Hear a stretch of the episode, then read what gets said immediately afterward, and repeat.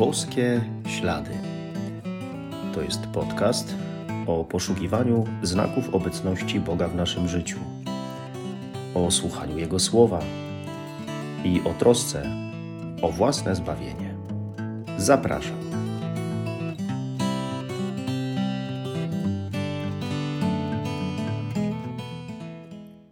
Witam serdecznie. Szczęść Boże.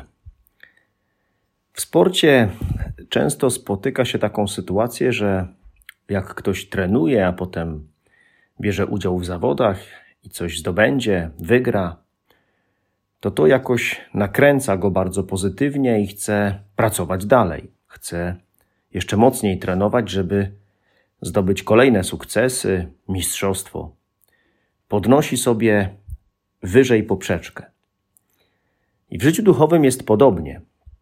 Nigdy nie jest tak, że w życiu duchowym jest się już tak bardzo zaawansowanym, żeby nie można było zrobić coś więcej. Jeszcze postąpić do przodu na tej duchowej drodze, rozwinąć się. Nie wystarczy na przykład wypełnić jakieś jedno czy drugie przykazanie, ale można jeszcze dołożyć coś od siebie, dać coś więcej.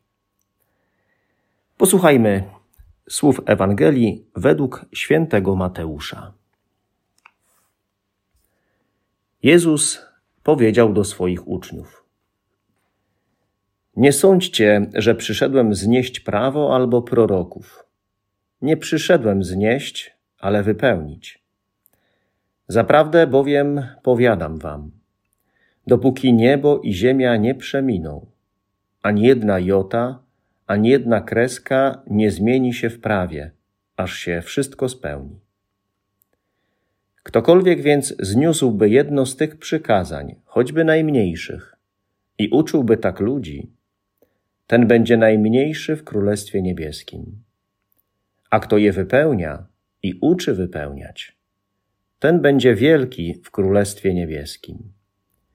Bo powiadam wam, jeśli wasza sprawiedliwość nie będzie większa niż uczonych w piśmie i faryzeuszów, nie wejdziecie do Królestwa Niebieskiego.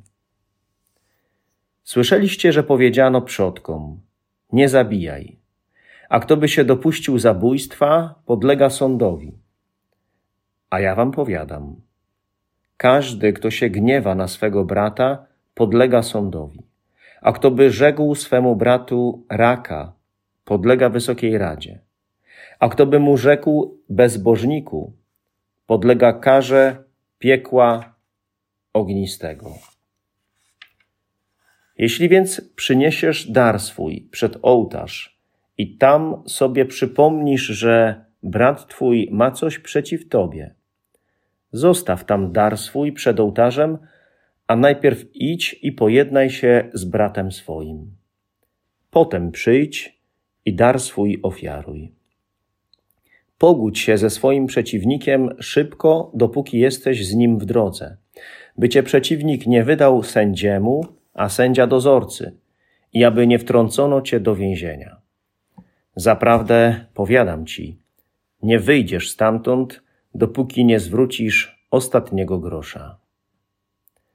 Słyszeliście, że powiedziano: Nie cudzołóż, a ja wam powiadam, każdy, kto porządliwie patrzy na kobietę, już się w swoim sercu dopuścił z nią cudzołóstwa. Jeśli więc prawe twoje oko jest ci powodem do grzechu, wyłup je i odrzuć od siebie. Lepiej bowiem jest dla ciebie, gdy zginie jeden z twoich członków, niż żeby całe twoje ciało miało być wrzucone do piekła. Jeśli prawa twoja ręka jest ci powodem do grzechu, odetnij ją i odrzuć od siebie. Lepiej bowiem jest dla ciebie, gdy zginie jeden z twoich członków, niż żeby całe twoje ciało miało iść do piekła. Powiedziano też, jeśli ktoś chce oddalić swoją żonę, niech jej da list rozwodowy. A ja wam powiadam, każdy, kto oddala swoją żonę poza wypadkiem nierządu, naraża ją na cudzołóstwo a kto by oddaloną wziął za żonę, dopuszcza się cudzołóstwa. Słyszeliście również, że powiedziano przodkom: nie będziesz fałszywie przysięgał, lecz dotrzymasz Panu swej przysięgi.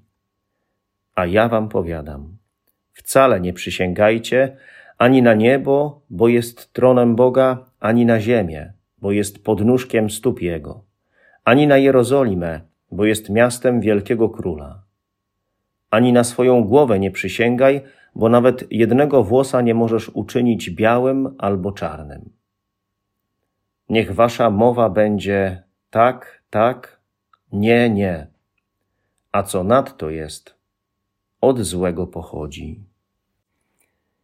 Jeśli wasza sprawiedliwość nie będzie większa niż uczonych w piśmie i faryzeuszów. Pan Jezus nie znosi przepisów Starego Prawa, Starego Testamentu. On to wypełnia i dodaje coś więcej. To coś więcej to miłość. I to miłość nieprzyjaciół, albo miłość aż po oddanie życia. Jak się mają do tego nasze tłumaczenia, że przecież nikogo nie zabiłem, nie okradłem, nie skrzywdziłem? Czy wystarczy nic złego nie robić? Czy może to dopiero początek do tego, żeby właśnie zrobić coś dobrego, lepszego, wspanialszego? Panu Jezusowi chodzi o to, byśmy zachowali taką czujność, a jednocześnie głód, żeby chciało nam się ciągle zrobić coś więcej w miłości. Jeśli już potrafię na przykład kogoś, na kogoś nie krzyczeć, to może spróbuję aktywnie go posłuchać. Jeśli udało mi się komuś wybaczyć, to może teraz zrobię mały gest życzliwości wobec tej osoby. To naprawdę jest możliwe. To jest Nowy Testament, który pokazuje nam miłosiernego, przebaczającego, nieskończenie kochającego nas Boga. Nasz cel, ale jednocześnie nasz wzór. Najgorzej byłoby zadowolić się tym, co już osiągnąłem i nie chcieć niczego zrobić lepiej, więcej. Zawsze zwracam uwagę na to, jak ktoś mówiąc o sobie zaznacza, że chciałby każdego dnia być lepszą wersją samego siebie. O to właśnie chodzi. O to, żeby wymagać od siebie, jak mówił święty Jan Paweł II, nawet jakby inni od nas nie wymagali. O to, żeby się po prostu chciało, o to chodzi. I by te chęci miały przełożenie na konkretny wysiłek, starania, podejmowane próby, żeby to nie było tylko samo gadanie.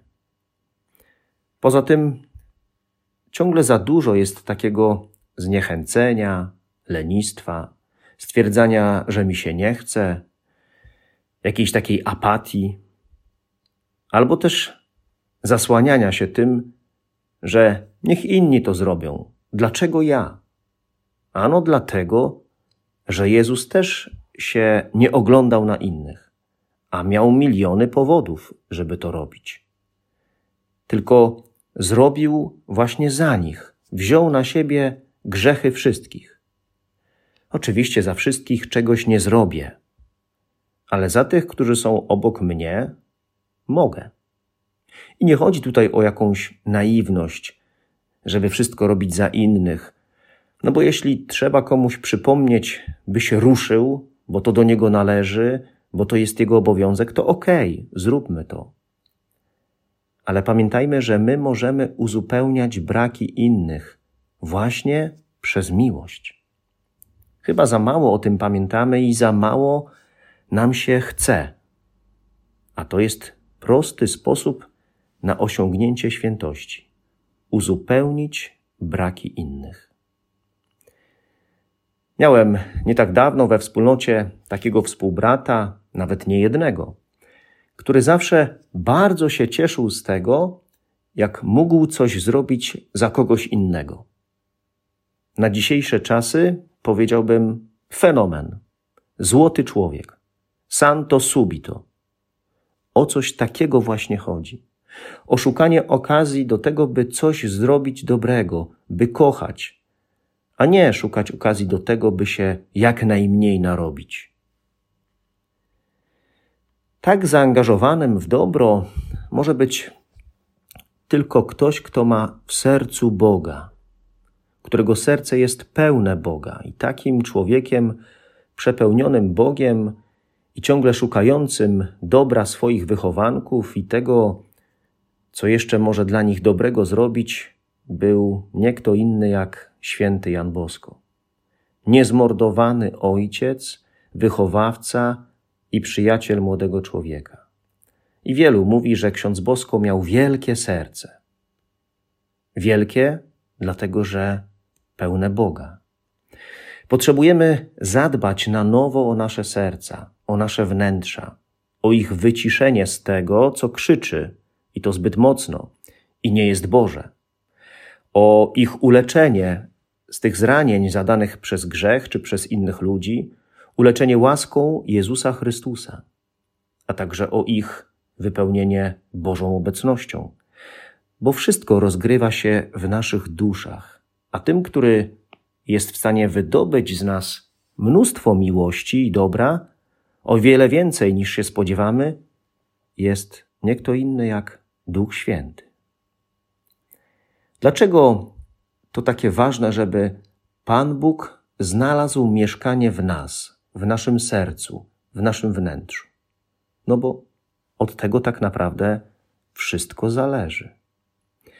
Chrześcijaństwo nie polega na zachowywaniu przykazań, sztucznych przepisów prawa, nakazów, zakazów, ale polega przede wszystkim na relacji z Bogiem, z Jezusem i Duchem Świętym. I dopiero jeśli jest ta relacja żywa, mocna, to wypełnienie przykazań jest jakby jedynie konsekwencją tej relacji, jakby efektem ubocznym, a nie jakimś uciemiężeniem, wielkim trudem do wypełnienia. Czym innym jest wypełnienie suchego przepisu, a czym innym jest naśladowanie osoby, którą się kocha, Jezusa. I w ten sposób, naśladując Go, wypełni się ten sam przepis, może nawet o tym nie wiedząc. Czujemy różnicę?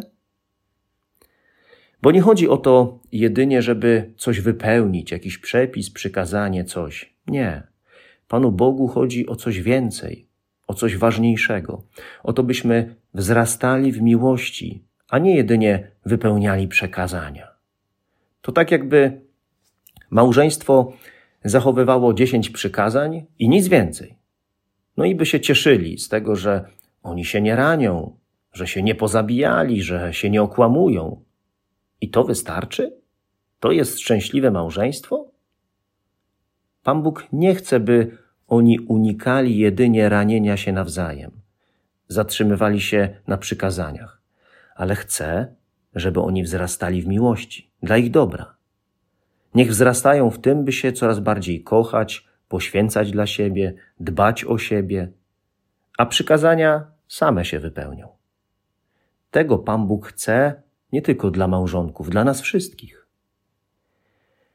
Oczywiście mamy unikać zła, robienia czegoś, co rani innych.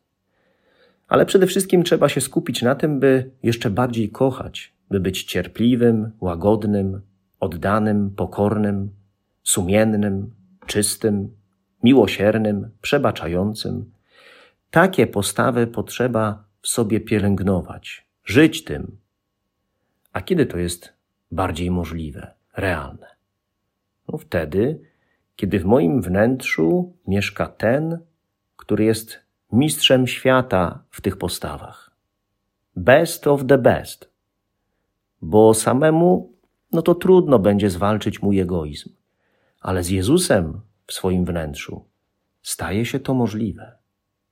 I dlatego kluczowa jest relacja z Nim, szczera, autentyczna przyjaźń, nie udawana, nie na pokaz, nie że muszę, Relacja, która mnie zmienia tak, że mi się chce iść do ludzi i ich kochać.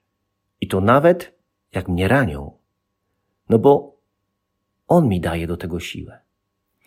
Potrzebuję bardziej skupić się na Jezusie, a mniej na tym, czego może trudnego doświadczam.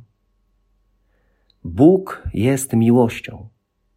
I my też mamy stać się miłością i to cali.